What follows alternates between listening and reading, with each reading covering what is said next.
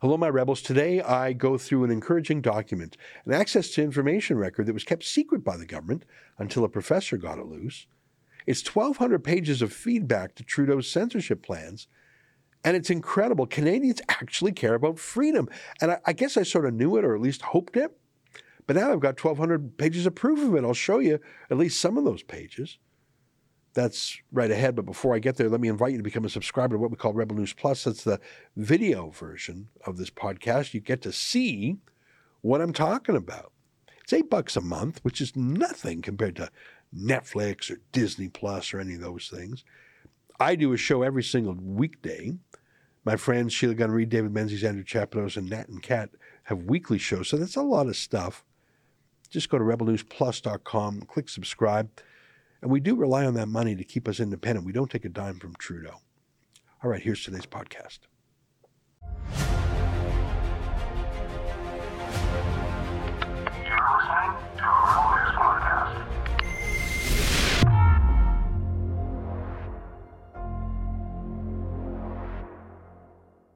Tonight, I'm truly surprised and in a good way. It's like all of Canada has risen up against Trudeau's censorship plans.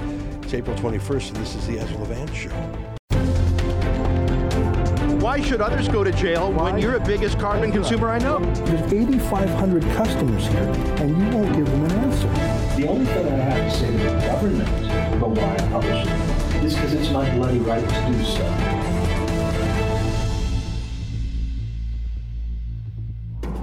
One of the benefits of being pessimistic is that if you're surprised, it's usually a happy surprise, right?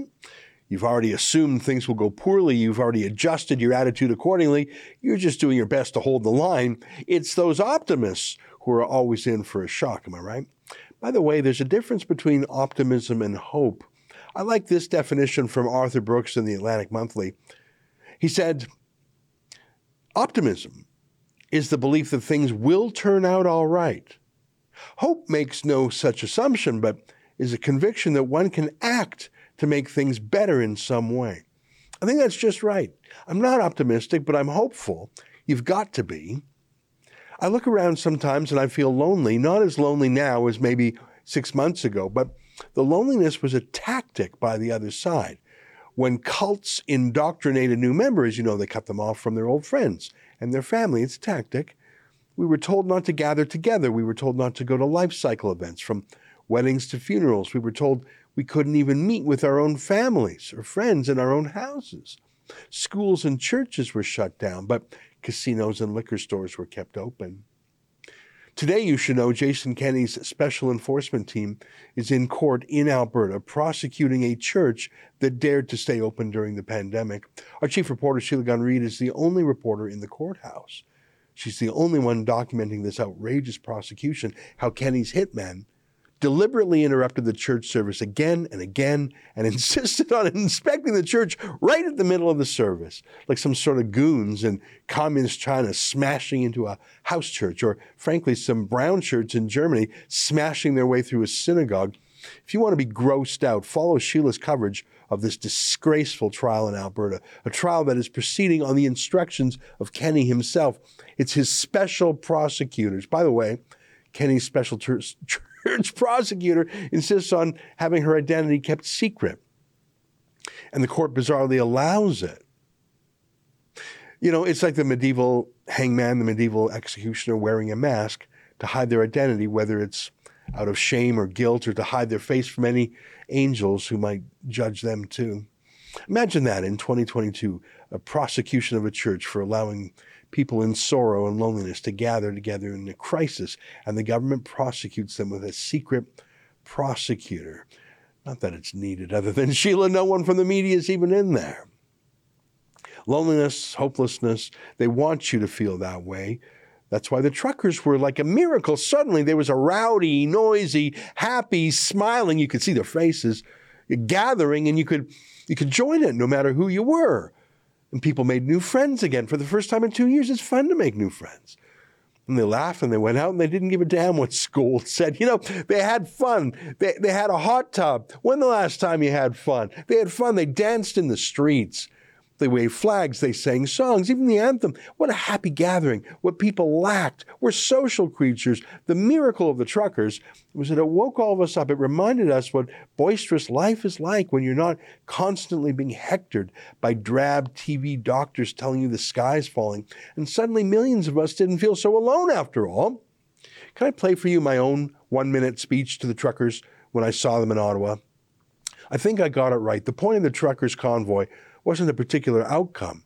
Trudeau would never change his course based on critics. Bought and paid for journalists wouldn't suddenly change their beliefs. The point of the convoy was the convoy itself. Take a look. Hello, everybody. It is cold today. It is cold today. Almost as cold as Justin Trudeau's heart. And on behalf of Rebel News, I salute you, and I say keep speaking truth to power. But I want to tell you what excites me the most about this crowd. I see a lot of cameras, a lot of independent journalists, because when people say, what do we do about the media? I say you become the media. That's what you do. The media acts like a party. The media party. It's a subsidiary of the Liberal Party. So you've got to tell the story yourselves. Everyone who is here, everyone who was along the road has to bear witness and testify to what they saw. Because there's two competing narratives.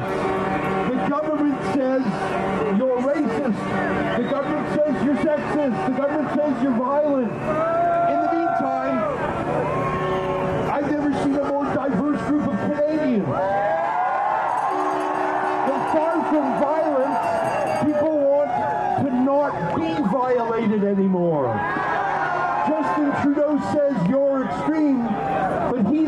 Who has violated our civil rights.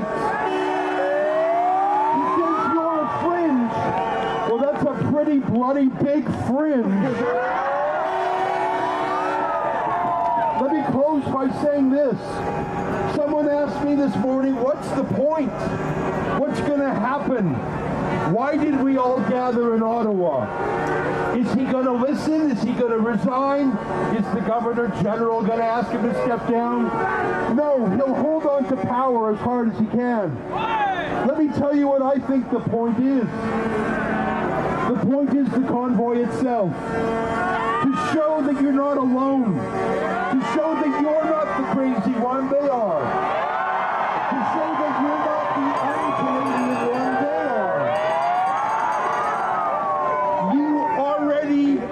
Achieved your goal just by being here. And the fact that millions of dollars came into the GoFundMe for the truckers, even if they would have canceled that, it was still a success because it was a measurement of how much people cared. You have succeeded just by being here.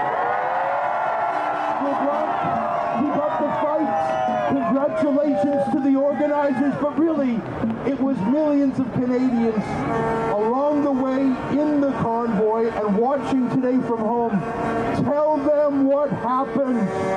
Tell them what you saw, because they will not hear the truth from anyone else. Keep up the fight, everybody. Keep fighting for freedom. Happy. I was happy. I was exhilarated. They were happy, and happy people are harder to scare than sad and lonely people. Am I right? It was that Asch conformity test we've talked about. As soon as you saw one other person sharing your point of view, you knew you weren't crazy and alone anymore. So I was pessimistic. I still am, but I held out hope, and the truckers gave us hope. That's why I like them. That's on the lockdowns, but there has been another opportunistic menace working more quietly in parallel these past years. I'm talking about Trudeau's burning desire to censor us, all of us, including ordinary people, including you, on social media like Facebook or Twitter or YouTube. No one wants it. No one has requested this. No one needs it. We have other wants and needs as a country. Did you see the new inflation stats? Out of control. Double digit increases on basic necessities of life. And don't get me started again on housing prices. There are real issues in Canada, but the subject that Trudeau spends the most time and energy on is censorship. But of course he does. You may know some of his plans, C11, it used to be called C10. That's a bill that lets the government regulate the internet. The same regulators, the CRTC, that ruined Canadian TV and radio and that are responsible for our outrageously high cell phone charges and cell phone data charges. Those losers at the CRTC are going to be put in charge of the internet. But that's just an appetizer. The old bill C 36 will criminalize bad words online. Bad words that aren't bad enough to be crimes. See, crimes are already regulated and policed and prosecuted, whether you do it in person or on the telephone or on the TV or on the radio or on the internet. A death threat is a death threat. A fraud is a fraud. Don't think for a second that the internet isn't regulated by the same laws that other technology is. But C36 would go much further than law breaking to offensive speech. And then there was a bundle of ideas so bad, so bizarre, so outlandish that they weren't even called a bill. They, were, they weren't even introduced in the parliament, but they were released in the form of background discussion documents right before the last election. It was the study of what the government called online harms. You see, they had to use the word harms because these aren't crimes. They're not civil torts either nothing you could sue over in a, in a real court as a private citizen. The criminal code already covers harassment and stalking, already covers child pornography and terrorism, already covers fraud, death threats. That's already done. The criminal code already has that in hand. Civil law, that's like defamation maybe, already, already covers the internet. So what the online harms proposals would do couldn't be called crimes or even civil torts just harms so vague, so so minor, so subjective, which is precisely why Trudeau wants those powers because he's not going to go after any real crimes. To him, crimes are political crimes. Just look at how he took advantage of the trucker convoy, peaceful. No violence at all, no no police charges touching on violence, no firearms at all. But Trudeau and the media lied about it. I don't know if you remember, they claimed that an attempted arson was done by the truckers. That turned out to be a false hoax, but it was one of the few thin examples cited by Trudeau to suspend all our civil liberties and bring in a form of martial law and even seize bank accounts with no legal process. If he'd do that for a peaceful process, imagine what he'd do to control the whole internet and online harms. Don't take it from me. Take it from the minister who introduced these ideas, Stephen Guilbeault. It was specifically designed to protect politicians from criticism. We've seen too many examples of public officials retreating from public service due to the hateful online content targeted towards themselves or even their families. Oh, and he wants the power to absolutely delete websites, the nuclear option. We envision having blocking orders. I mean, that's that maybe um, it's not, uh, you know, it's a, it would be it would likely be a, a last result last result uh, nuclear bomb in, in a in a toolbox of uh, of mechanism for for a regulator. Well, here's my point. I did an extensive show about these online harms a few months back, so I'm not going to go into the details again. But there really weren't a lot of people fighting back publicly, were there? I mean, how could there be? 99% of the journalists in this country, the people who should have been on guard, well, they've been colonized by Trudeau. They can't criticize the heritage minister, whoever it is in any given day, because that's the heritage minister who gives journalists their bailout money. Would you bite the hand that feeds you? Uh, here's a, a, story from uh, Professor Michael Geist, who has firsthand information that various editorial writers criticizing Trudeau's takeover of the internet their stories had been approved by low level editors of Canada's newspapers, but then spiked by senior bosses at those same newspapers, of course. Those senior bosses are the people who value collecting millions of dollars more than they value an independent media that can criticize Trudeau. Michael Geist is a professor with an interest in things like copyright law and free speech, but he's become the leading critic in academia, at least, of Trudeau's censorship and regulatory plans, so that's today's story. When Trudeau and Stephen Guilbeault released their online harms proposals last year, as Parliament broke before the 2021 election, they called for public submissions and consultations in response. So they, they didn't have parliamentary hearings, they just buried it in the summertime before an election. They don't want scrutiny. And weirdly, they didn't make public any of these public consultations. They weren't public, were they? Now, some organizations that sent in criticisms or comments to the government, they published their work on their own. For example, the Independent Press Gallery, of which Rebel News is a part. Here's the submissions by the IPG, which is obviously against government censorship, but most of the submissions were not made public, even though they were called public consultations. And funny enough, the Trudeau government refused to disclose them. That's weird, right? Isn't that weird? I think it's weird. Well, Professor Geist filed an access to information request, and he received the results today a 1,200 page compendium of public remarks overwhelmingly critical of the government. No wonder the Liberals tried to keep it a secret. Countless people from across the political spectrum opposing the censorship proposals. People on the right, people on the left, minority groups, civil liberties groups. People were shocked at how far Trudeau was proposing to go. I started to look through the 1,200 pages today. Obviously, I couldn't get through it all. Um, we've posted a link to the whole document on the website below this video, and it's all thanks to Professor Geist uh, for doing this access to information request and posting the results on his website, making it public. If you're interested, uh, work through it. I'm still going through it. I'm fascinated by it. But more than that, I'm deeply encouraged by it. I'm hopeful, not optimistic yet. Trudeau doesn't care what people say. He does what he wants. Comparing him to Communist China, as some of his critics do, is a compliment to him, remember? There's a level of, of uh, admiration I actually have for China. Um, because their you know, basic dictatorship is allowing them uh, to actually turn their economy around on a dime and say we need to go green as fast as we need to start you know investing in solar. I mean there is a flexibility that I know Stephen Harper must dream about of having a dictatorship that he could do everything he wanted. Uh, but it's what I said earlier about the truckers. You didn't know how many friends you had. You didn't know how many other people out there were concerned. They were hidden until they stood up. That's why Trudeau hated the truckers. And that's why Trudeau tried to keep these public consultations not public. I'm going to show you just a few excerpts. Check out this extract from Microsoft's submission. Let me read it. The online harms proposal requires regulated service providers to take all reasonable measures which can include the use of automated systems to identify harmful content that is communicated on its service and make that content inaccessible to persons in Canada.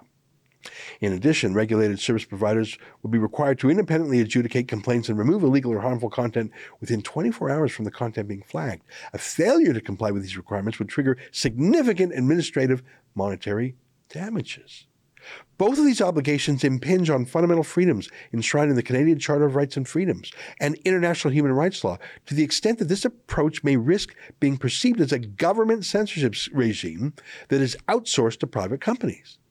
Requiring service providers to proactively monitor all user content and to assess the legality or harmfulness of user content is problematic. First, this requirement may have a disproportionate effect on user privacy and may undermine necessary cybersecurity efforts by effectively eliminating the ability to leverage encryption for certain communications. The extraordinary policy implications merit greater public debate. There's a little bit of jargon in there, but I think it's pretty clear. Microsoft is saying, "What are you doing? There's no place in there's no free place in the world that does this." Let me just read a little bit more from Microsoft. I, I know in some detail, but aren't you surprised? I mean, I think of Microsoft, I think of the detestable Bill Gates, but I guess Microsoft's free speech lawyers really thought this was a problem. Let me read just one more excerpt from their quote. Requiring service providers to adjudicate the legality or harmfulness of content also face, fails to take into account that service providers are not equipped to make content decisions that require applying legal standards or assessing intent, context, and cultural subjectivities. Making judgments on online speech is often a complex process, requiring subject matter expertise and a careful balancing of rights. Is it now appropriate for service providers to make these decisions? And the challenges, oh, sorry, it is not appropriate. And the challenges are exacerbated when legislation requires removal within a short, fixed time period. Legally mandated adjudication and takedown rules incentivize service providers to adopt a conservative approach to content removal, which could lead to the disproportionate removal of legitimate content. This, in turn, could have unintended negative consequences for freedom of expression and risks creating a chilling effect on online speech, free and open public discourse, and civil society participation. Can you even believe it? Big tech is arguing against the criminalization of speech, saying it doesn't want Trudeau to outsource censorship to them. Here's an extract. I'm just picking because there's so many in there. Pinterest. Do you know that? Have you heard of that website? Pinterest. It's it's like little fun pictures that you like pin to the bullet. I, I'm just going to read a little bit from Pinterest. They got something to say. Let me quote a little bit. Pinterest is not a place for politics, and we are not focused on fostering free expression. However, several provisions of the proposed law may have implications uh, for the rights and interests of law abiding internet users, which we think deserves more discussion. The requirement to take down unlawful content on 24 hours' notice, for example, will provide many small and medium sized platforms with little time to assess potentially complex legal claims. The strong incentive will be to simply take down any content that is alleged to violate the law in order to avoid legal risk. Platform companies of all sizes regularly receive abusive or mistaken demands to remove lawful and even societally important content.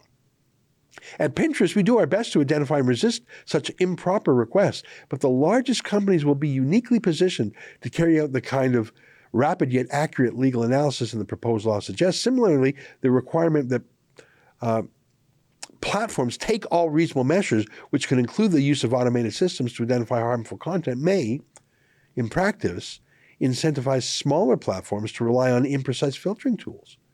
Legal mandates to adopt poorly defined or understood automated systems create serious risk of harm to users. I hope I'm not boring you with these. I'm trying to show you that these companies that actually have to apply the censorship see a lot of practical problems and moral problems too. Now, there's a ton like that. Uh, let me close with Twitter's official statement. Um, I, am a Twitter user. I think Twitter is what Trudeau really hates the most. Issue 24 hour takedown requirements. Twitter opposes the recommendation of a time limit on addressing any content flagged by any person in Canada as harmful content. The proposed time limit does not allow for judicious, thoughtful analysis in a manner that balances the right to freedom of expression in Canada with the right to freedom from discrimination and prejudice. According to existing research and analyses, the proposed system has a high probability of negatively impacting marginalized, racialized, and intersectional groups more information from Professor Suzie Dunn at Dalhousie University can be found here. The 24 hour proposal should be abandoned. Content should be addressed as quickly as possible and within the scope of existing Canadian jurisprudence, terms of service, and rules by the online communications service providers. Here's an interesting one. Any standard applied in the digital world should also be applied in real life. For example, law enforcement should be required to both launch an investigation within 24 hours of flagging, as well as remove any hateful content. Graffiti on a statue, for example, that appears within 24 hours across the country. Th- that's amazing. It's a great point. Why should a private company have to jump into action within 24 hours? When's the last time police responded to a graffiti within 24 hours? That's a great point. Is Twitter actually comparing Trudeau's proposal to how China operates. Issue website blocking. The proposal by the government of Canada to allow the Digital Safety Commissioner, I love that title, to block websites is drastic. People around the world are being blocked from accessing Twitter and other services in a similar manner as the one proposed by Canada by multiple authoritarian governments, China, North Korea, and Iran, for example, under the false guise of online safety, impeding people's rights to access information online. Look, I've just started to skim this 1,200 page access to information that Professor Geist received. The entire world sees Trudeau for who he is a wannabe dictator. The only difference amongst the serious criticisms that I've shown you is how diplomatic they are at describing it. The battle is still on. Trudeau hates independent media. He hates the fact that you're allowed to disagree with him. He thinks if you have a different point of view, you're engaging in discrimination or disinformation, if not a crime. Remember what he said to our reporter, Tamara Ugolini. I'm pessimistic, but I'm hopeful. There are more of us than I thought who care about freedom. Stay with us for more.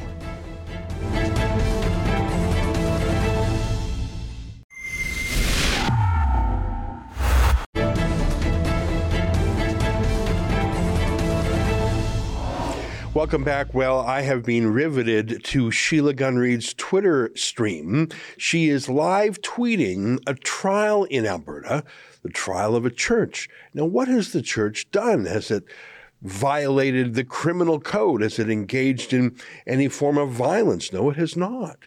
The church engaged in the crime of opening its doors during the lockdown. Now, the lockdown is long over, and Alberta boasts that it's back and it's free.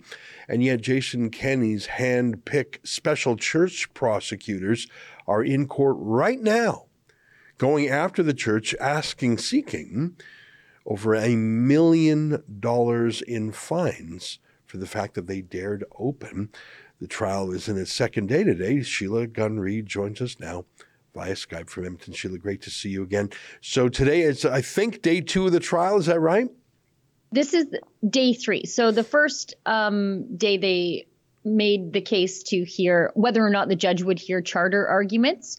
Um, the second day, the judge rejected the fact that there were any charter violations taking place here, and they moved right into the trial proper. So today was, I guess, the second official day of trial testimony, and it wrapped up um, just at lunchtime today. So I raced back home so I could be with you. Thank you. And so you were physically in the courthouse. A lot of trials over the last two years have been conducted online, either by Zoom or some other system like that. Uh, so you're saying that was not the case. This was an in person trial in Edmonton. Is that right? This is an in person trial in Edmonton, and it, it's limited to just 10 people inside of the courtroom. Not that that would matter because it, I'm the only media there, um, but because of the restrictions on the number of people that can go into the courtroom, the supporters of Church in the Vine have to wait outside. Um, the Edmonton courthouse still requires masks. There's still barriers everywhere. I even noticed a little sign on the elevator that if you go in the elevator, you have to face the wall. Oh my God. it's so crazy. It's so crazy. It's like COVID is still the most deadly thing ever at the Edmonton courthouse. Well, and you know what? We're laughing about it. You have to face the walls in an elevator. I guess there's lots of sciency thinking behind that one. Seriously, I wonder who came up with that. I've actually never heard that before. I wonder if some cockamamie judge came up with that. And the reason I say that is that uh, these people are scientifically unreasonable. Um, there is no special uh, attribute to the coronavirus that makes it attack people in a courtroom as opposed to a liquor store or a grocery store or, or a bus or, a or whatever.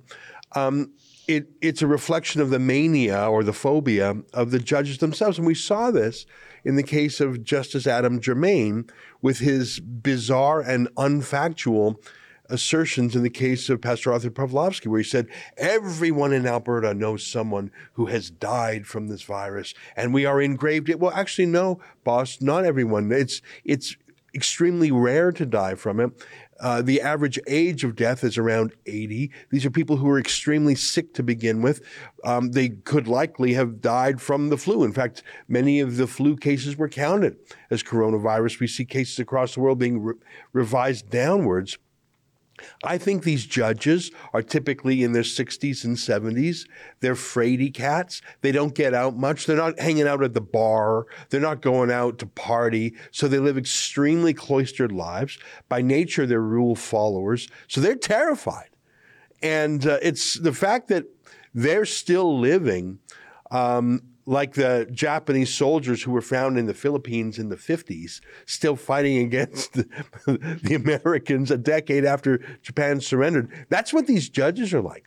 And these are the people who are sitting in judgment of a pandemic lockdown case. He's got no chance. This church has no chance.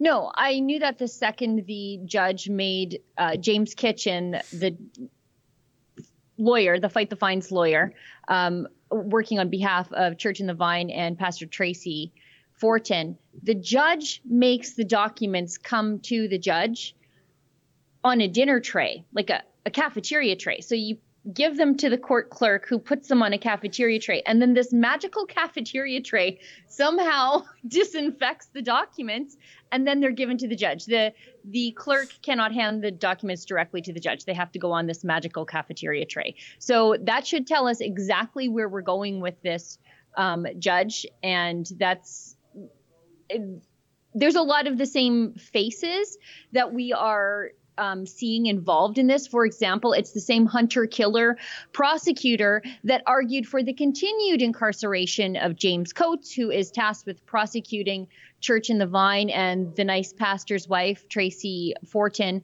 Uh, really, they are not on trial here for uh, violations of the public health order. They've never been accused of that. They are in trouble for obstructing a health inspector from coming into the church to continue to disrupt the church. They tried to make arrangements with this health inspector to come into the church at a time when no one was praying or worshiping. But the health inspector stood them up.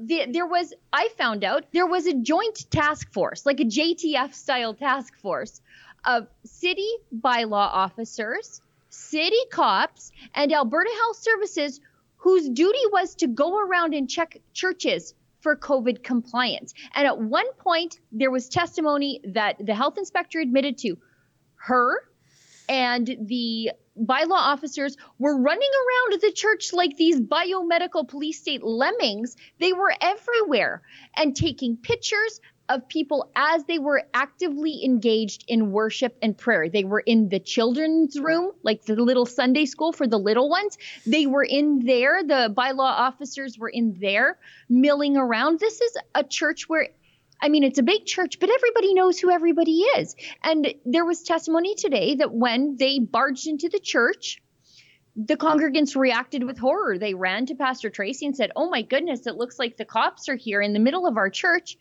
And yet, the Crown is asserting that none of this was disruptive to the ongoing services. At one point, the health inspector tried to talk to Pastor Rodney, the lead pastor of the church, while he was giving services. Oh I mean, my it's just God. It's absolutely insane what the testimony that I heard. Do you think for one second, you use the word church a lot. Of course, we live in a multi ethnic and multi religious society. I know for a fact Edmonton has Sikh temples, Jewish synagogues, Muslim mosques. Do you know at all if this hunter killer task force set up by Jason Kenney, if it went to any other religious groups and their houses of worship, or if it was, as you uh, described, simply targeting the Christian churches? I only heard evidence today that they were targeting Christian churches, and you know the the health inspector sort of bragged that you know there are other churches, including my own, that had no problem following these restrictions. There's no allegation that Church in the Vine wasn't following the restrictions. They just didn't want the state running loose, running amok inside their church while they are actively praying. Yeah, and, you know what? that, Um, and, and I happen to know that disrupting a religious gathering actually is a crime in the criminal code. If some hobo, some vandal, Satanist. some troublemaker, some mischief maker, some um, someone with a grudge were to enter a church during a service and disrupt it, that is actually a criminal code offense. And if, if as you say, the Jason Kenney's hand-picked team barges into a church, goes to the kids' room and takes photos. I would shout, pedophile alert, stranger danger. Who is the perv coming in to take photos of children not their own, uninvited without a warrant? That is seriously gross stuff. And to do that in the mid and to talk to a clergyman in in the middle in the middle of a sermon or a prayer. I, you know what? I, I I bet they. You know what? We we know that people who like groping people sign up for the TSA. I'm not saying everyone in the TSA is a groper, but imagine if you're a groper, what an amazing job. You literally get paid to grope people all day, and if they resist, you get to make them miss a flight. Yeah. I wonder if, in the same gross, gross way, if Jason Kenney said, All right, I don't want any Christians on this hunter killer squad because you're going to have some compunction about this. You're not going to feel great about disrupting religious services. I want all the Christian haters, I want everyone who's got a grudge against the church.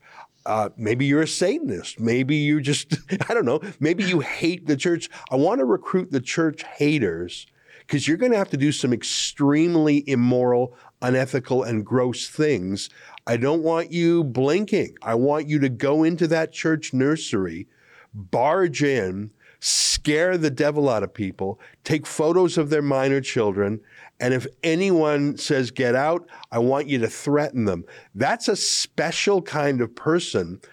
In my mind, that's a person who should never work with any power or authority ever. But it sounds like that's who was specifically recruited by Jason Kenney. And the fact that we're literally having this trial in 2022 shows me that he shares this grudge you know, the health inspector did allude to the fact that she attends her own church, and uh, there was some irony there that I I think she missed. But my Catholic light bulb went off when she said, "I'm Anglican, but I go but I go to this other Catholic church that actually follows the rules." And then she said the name of the Catholic church, and it was St. Thomas More. And the irony there is St. Thomas More was uh, martyred because he refused to concede that the King of England was the head of his church. And yet, this woman is tasked with making sure that churches all kneel before the state and the state gets to run around inside the church while services are actively going on. I think maybe she needs to brush up on her catechism a little bit. But we also heard testimony that it wasn't just the state that uh, Church in the Vine kept out. When CBC found them as some sort of COVID scofflaw and started publicizing this, then they had Satanists and ne'er do wells trying to get access to the church. So then they had to enhance security protocols. They were getting threats. They were screening and interviewing people that they didn't know as they were coming into the church. And so they said they had to escort five people off the property, which goes to their argument that this is a private place privately owned, and the requirement for entry during services is that you are there to worship God. Yeah. You don't get to come and inspect it. And so, the, you know, the the province is arguing that this is a public place, and because it's a public place, we get to enter and inspect at all times without getting a warrant. So you're um, saying they didn't have a warrant to go in? So these, so you're saying that Jason Kenney's cops, and I'm not yeah. even going to call them cops because I think they were they were like health hunter killers. Like they weren't actual police, mm-hmm. am I right? Bylaw officers. So these health bylaw officers who do not have training as police would barge into this church without a warrant, barge without into warrant. the nursery without a warrant. What a mm-hmm. bunch of freaks. What a well, gross, they, gross freak show. Yeah, because the state is arguing that this is accessible to the public so we can just come in and inspect it as though it's a grocery store. And you know the church is saying it's not. It's it's a private place where the requirement for membership and entry is that you are there to worship god. And they did their best to accommodate the health inspectors come back when we're not actively praying but that wasn't good enough for the province of alberta. And now if they get the maximum this church that has done nothing wrong except protect the sanctity of their sanctuary during worship, they could see between Pastor Tracy and the church itself $1.3 million in fines. What is the public benefit of any of that? Yeah. Well, to destroy the church and put Christians in their place and show them who's boss, and how dare they embarrass Jason Kenney, and how dare they uh, defy the one true God, Theresa Tam. Um, yeah. Now, let's talk for a minute about the secret prosecutor. Earlier in the show, I referred to the medieval custom of executioners or hangmen wearing a black hood over their own face. Not, I mean, typically a black hood is over a hood is put over the a face of someone being executed, someone being hanged, not always.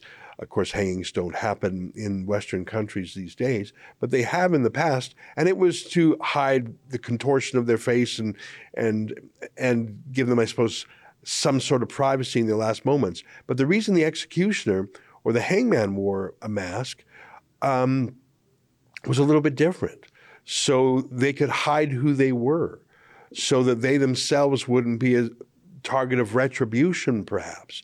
Um, I'm not so much sure it was out of shame, but maybe to hide from the evil they're about to do, killing someone. Maybe it was metaphorical to hide themselves from the presence of God as they commit a killing. I don't know why. Uh, I, I, suppose every hangman or executioner had their own reason for hiding their face. Why and how does the prosecutor hide who is it? Do you know the name of the prosecutor?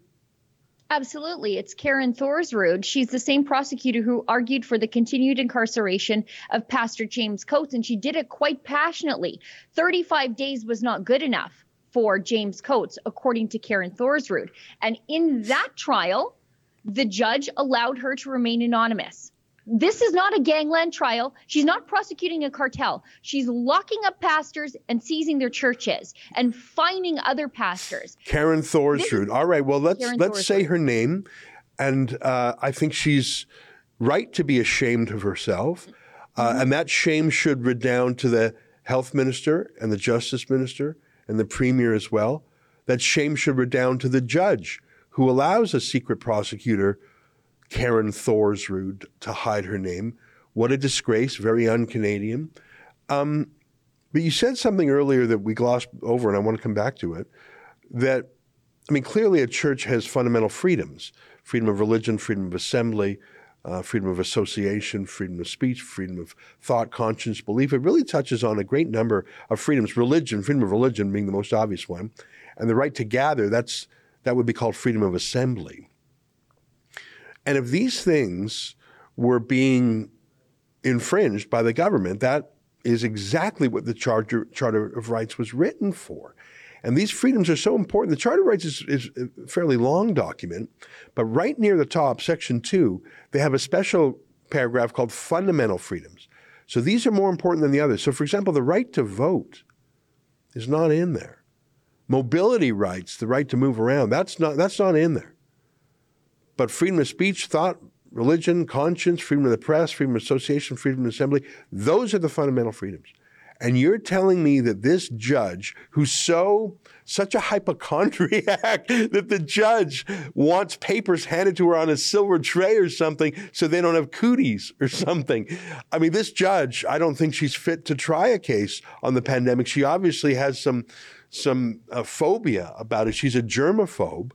Um, but you're saying she won't even hear the, the charter arguments. Is that I just want to understand that because how can yes. a judge say I won't even hear them?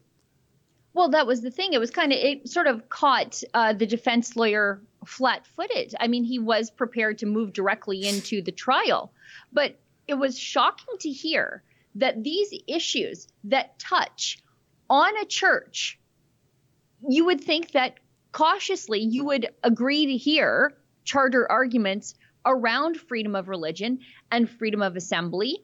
Um, but they she just refused to hear them. She said that either the charter violations were non-existent or so minuscule that, that they would have no effect on the case. And yet, Pastor Tracy Fortin said, I blocked the door so that there was not a further violation of the rights of my congregation to worship uninterrupted by the state. That's the whole crux of the case. She doesn't deny that she obstructed the the state from coming into the church. She's trying to explain why she did it and the fact that there was no warrant for them to come in to a private building anyway. But she's she the the whole explanation is they were coming in to violate our right to assemble and practice our religion uninterrupted by the state. That is why I did not allow her in. And yet the you, judge wouldn't hear any of that. You know, it's been a while since I've been in law school, and I haven't practiced law in mo- over a decade. But I, but I do know a little bit about the Charter of Rights. And the first uh, burden is on the individual citizen to say, here's how my rights were infringed. Now, that's almost always easy to show because almost everything infringes your rights in some way, every, every government action. The, the hard part, the meat of it, the main part is the second step, which is all right, so your freedoms were violated by the government, but those can be saved if it's if the violation was rationally connected to some important goal and your rights were minimally impaired and you know it, uh, so you, you have to demonstrably justify them. So to simply say your, your rights were not violated when you've got these jackboots coming in and pushing their way in it's absurd. What you do in a charter analysis, you say, okay, there was a violation, but was it rationally connected to a goal? Was it mi- minimal impairment? Was it proportionate? I think those are the tests called the Oakes test. So you're saying this judge did not engage in that analysis. The judge just said, I'm not even going to spend time on it. Did, did the judge engage in that balancing, that Oakes test, as it's named after the, the famous Oakes case uh, called Oakes? And that, that's the test that's been used for almost 40 years. You're saying the judge did not even go through the motions of the Oakes test? There was maybe five minutes of explanation, but she came to the conclusion that the the violation of their charter rights was non-existent or so minimal that it would be of no consequence in the case whatsoever. You know, I think we got ourselves a candidate for the High Court of Beijing here. I mean, if if uh, uh, Beverley McLachlin ever steps down uh, from her perch working for the Chinese judiciary, maybe this this judge uh, will fit right in. You've got a germaphobe judge who wants documents handed to her on a silver plate. Uh, she probably sprays them with Windex before she reads them. Uh, if you're in the elevators of her courthouse, you got to stare at the wall because that's what science would say. Uh, she gives less than five minutes treatment to charter uh, arguments, and she allows a prosecutor, Karen Thorsrud, to have the executioner's mask on her to keep herself uh, secret. Uh, I'm going to go out on a limb here, Sheila, and say um, just a, just a hunch here that this church is going to be convicted. I don't know. I feel it in my bones. I do too. Um, just based on everything that I saw in the courtroom. I mean, there was uh, things that the prosecutor said that uh, the judge just sort of let slip by, calling um, the congregants at the church followers of Pastor Tracy and Pastor Rodney as though they were, you know, cult leaders as opposed to just regular old pastors. Uh, it's very been a very strange couple of days.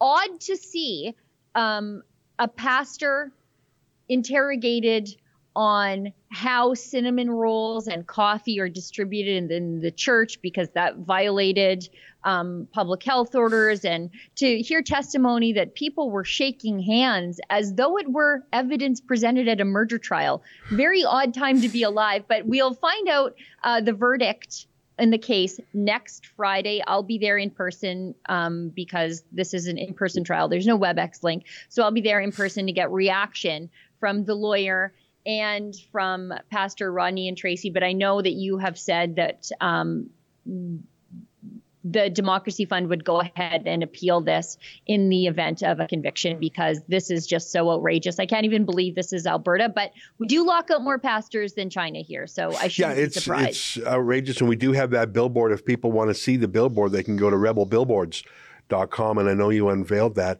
It really is true. I'm not saying that Alberta has locked up more Christians than China has in total.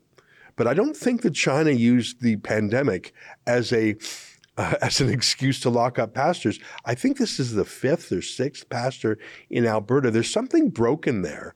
And I don't know if there's some internal psychological torment going on inside Jason Kenney, the man who was once the Canadian cabinet minister in charge of religious freedom around the world, the guy who set up the Office of Religious Freedom, the guy who went to China and and stood up for the dissidents, the guy who tweeted his support for Chinese underground churches, for him to now be the chief prosecutor of the Alberta Inquisition is so bizarre and gross. I don't know what kind of psychology is going on there. Um, and I think the judges are absolutely off their rockers. Judge Germain, who gave Artur Pawlowski this little card to read about denouncing himself whenever he criticized the government, like that's China stuff.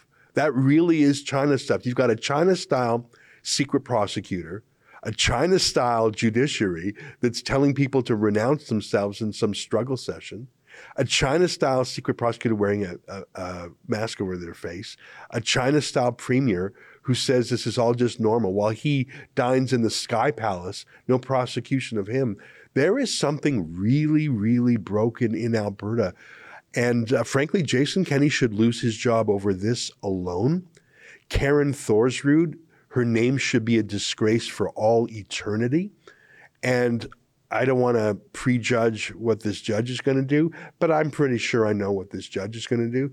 Alberta has anti Christian bigotry like a rot, like a rust. And I don't know where it came from because I, I do not think that is in keeping with the temperament or the character of the province as a whole. Motto strong and free. These people are out of line. And I'm glad you're in there, Sheila, and shame on the other media for not being in there. Yeah, you know, it's an international story. It's you know, drawing the attention of the Americans. Um, Josh Hawley, Senator Josh Hawley, even suggested that Alberta should be on some sort of human rights, religious freedom watch list, and he's not wrong.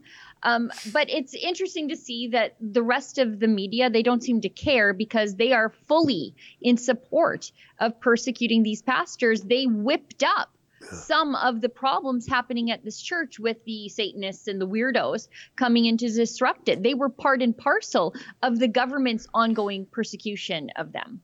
Yeah. Well, there's a lot of weirdos going around here.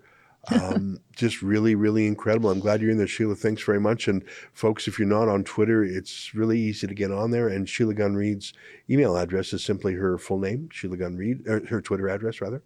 And um, if you want to chip in, the Democracy Fund will give you a charitable tax receipt if you want, because the Democracy Fund is covering uh, the legal bills. Yes. Is that right?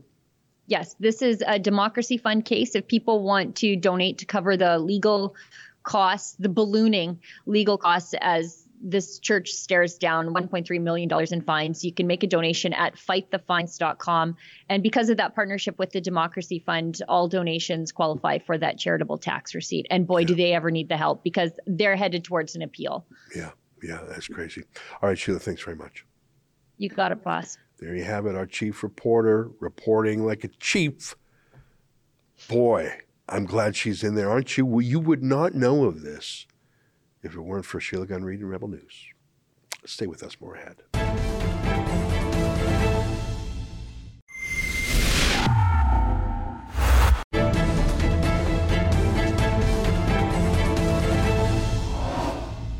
Hey, welcome back. Your notes to me. Warren Zoel says it's a pretty sad state of affairs when we have to rely on an eccentric billionaire to bring back freedom of speech to the internet.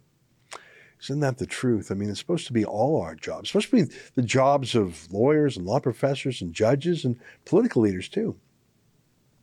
Canuck has something to say on immigration. The plan is to break the system by any means necessary. Same thing is happening in America, only on a larger scale. I'm going to disagree with you on that. Of course, the number of immigrants to the United States is larger in absolute terms, but remember that America is almost 10 times bigger than Canada. Canada has about double the immigration the U.S. has proportionately. Loa Works 31 says, I had to wait three years to be processed and came into Canada at a time when it was limited to 150,000 immigrants per year. We shouldn't let in so many immigrants per year when we can't keep up with the demands on housing. It isn't fair on natural born Canadians or new immigrants if no one can afford to rent or buy a house. I think you're right. And when Chrystia Freeland boasts that the GDP is going up, well, yeah, and, and prices are going up, and and it's harder to live. And and when you're pouring in, you know, close to half a million, like 400, 400,000 plus new immigrants a year, just and most of them are going to Toronto and Vancouver. What that does to housing is it's it's more important what that does to people's ability to buy a house than woo, property values are up property values up is great if you own property, but what if you can't get in? What if you can't get ownership? I'm worried about that. That's our show for today. Until tomorrow, on behalf of all of us here at Rebel World Headquarters, to you at home, good night. And keep fighting for freedom. And let me leave you with our video of the day from our friend David Menzies. Toronto's mayor got COVID, even though he's fully vaxxed, and forces others to get the jab too. Here, take a look at this. Talk to you later. In the meantime, as I said earlier, I wish John Tory a speedy recovery as he gets over this bout of COVID 19 in his luxury condo. Let's give him three cheers, shall we? Hip, hip, hypocrite! David Menzies for Rebel News here at Toronto City Hall. Well, what's the story, Mr. Tory? Alas, there shall be no answer to that query today because John Tory, he's not in the office. He is at home recuperating. On the eve of Good Friday, we were told that Mayor John Tory has indeed a case of COVID 19. And as we await for his resurrection in the days, weeks, or perhaps months ahead, we must ponder the question how can this be?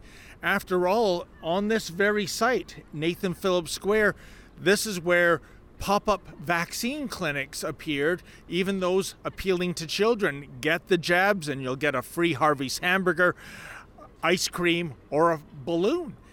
And we were continually told that that was all we had to do to protect ourselves, namely, get those jabs of the experimental vaccine.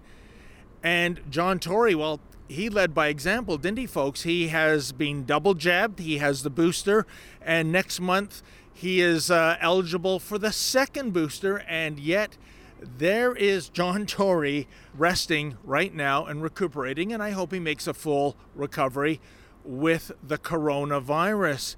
So, what indeed is the story? Could it be that the coronavirus vaccine does not come as advertised?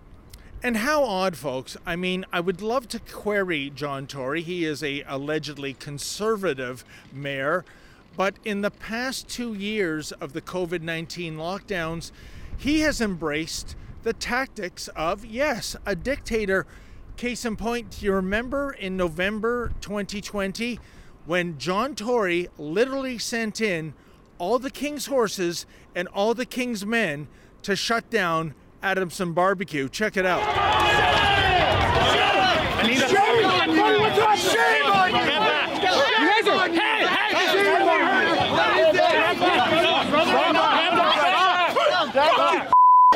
And how's this for perverse irony? After Adam Skelly was arrested and incarcerated, he was later sent a bill for the policing costs, almost $200,000 absolutely shameful. Oh, and folks, speaking of eating, do you remember when Mayor John Tory advocated that if you are going out to have a bite, you should mask in between bites? yeah, check this out. Be a little more stringent about when people have to wear a mask, which is aside from the fact when you're taking a sip or when you're taking a bite, you have the mask on. So while you're waiting for your food, while you're looking at the menu, all those times you keep it on. Brilliant. Well, no, not really. It's ridiculous. Oh, and by the way, that's how Mayor John Tory wants the people, the great unwashed masses of Hogtown, to eat. That rule doesn't apply to him or any of the other political elites. Do you remember when John Tory last year was caught on a Yorkville patio with his wife Barbara? No sign of masking between bites. In fact, no sign of a mask either. Check it out. Destroyed every small business. Don't you feel guilty? Actually, being here in public, knowing that all these people here have been affected by your draconian measures. Do you have anything to say about Excuse that? me. Here tonight. Yeah, so yet again, another example of do as I say, not as I do one law for thee and one law for me. And speaking of double standards, you know, we're being told by all the authorities these days, especially if you're unvaxxed and you can't get on a plane and you can't get on a train, to embrace the staycation, they call it. You know, travel within your region, explore our great dominion as opposed to going off to some far flung destination. But check out this from a few weeks ago. Our friend Sue Ann Levy, she took these photos. It's Mayor John Tory at Pearson International Airport getting on a plane to, yeah, Florida.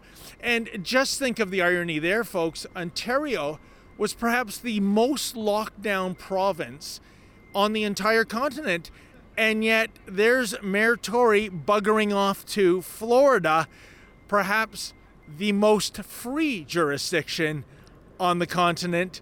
Absolutely incredible, the chutzpah that this man displays. And you know, there were so many other examples of misery that was inflicted upon the citizens of Toronto thanks to Mayor John Tory's obsessiveness in terms of clamping down and locking down. Do you remember at Trinity Bellwoods Park, just a few kilometers away from Nathan Phillips Square, that perversity of social distancing circles?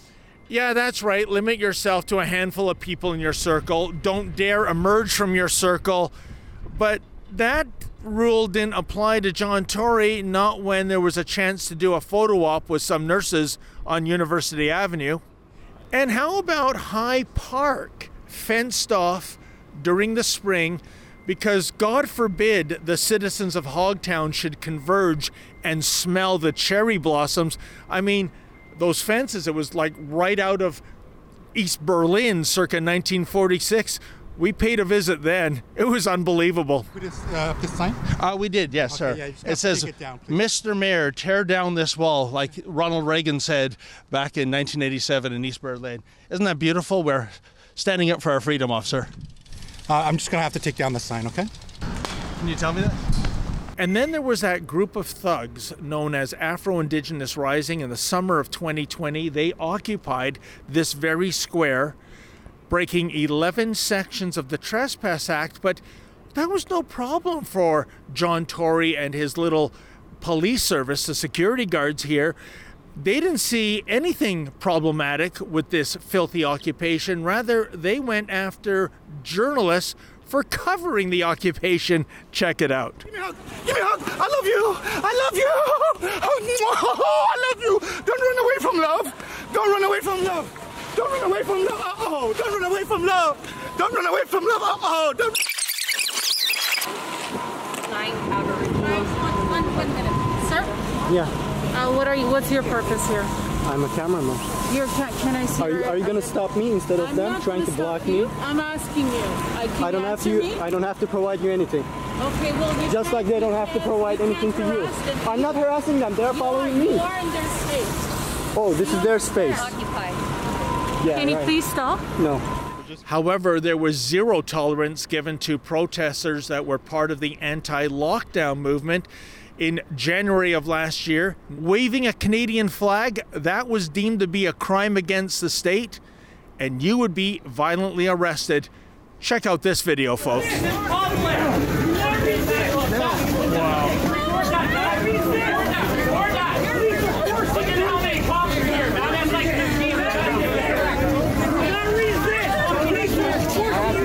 Sir, why are they arresting you?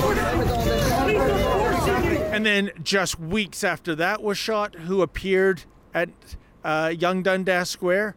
Well, it was the supporters of the Tamil Tigers terrorist group. You know, the people that Patrick Brown, the wannabe conservative leader, wants to take off the terrorist list. Yeah, they got to march on uh, Yonge Dundas Square. Do you see any law enforcement here?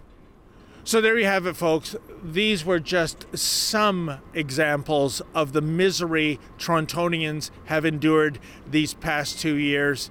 In the meantime, as I said earlier, I wish John Tory a speedy recovery as he gets over this bout of COVID 19 in his luxury condo. Let's give him three cheers, shall we?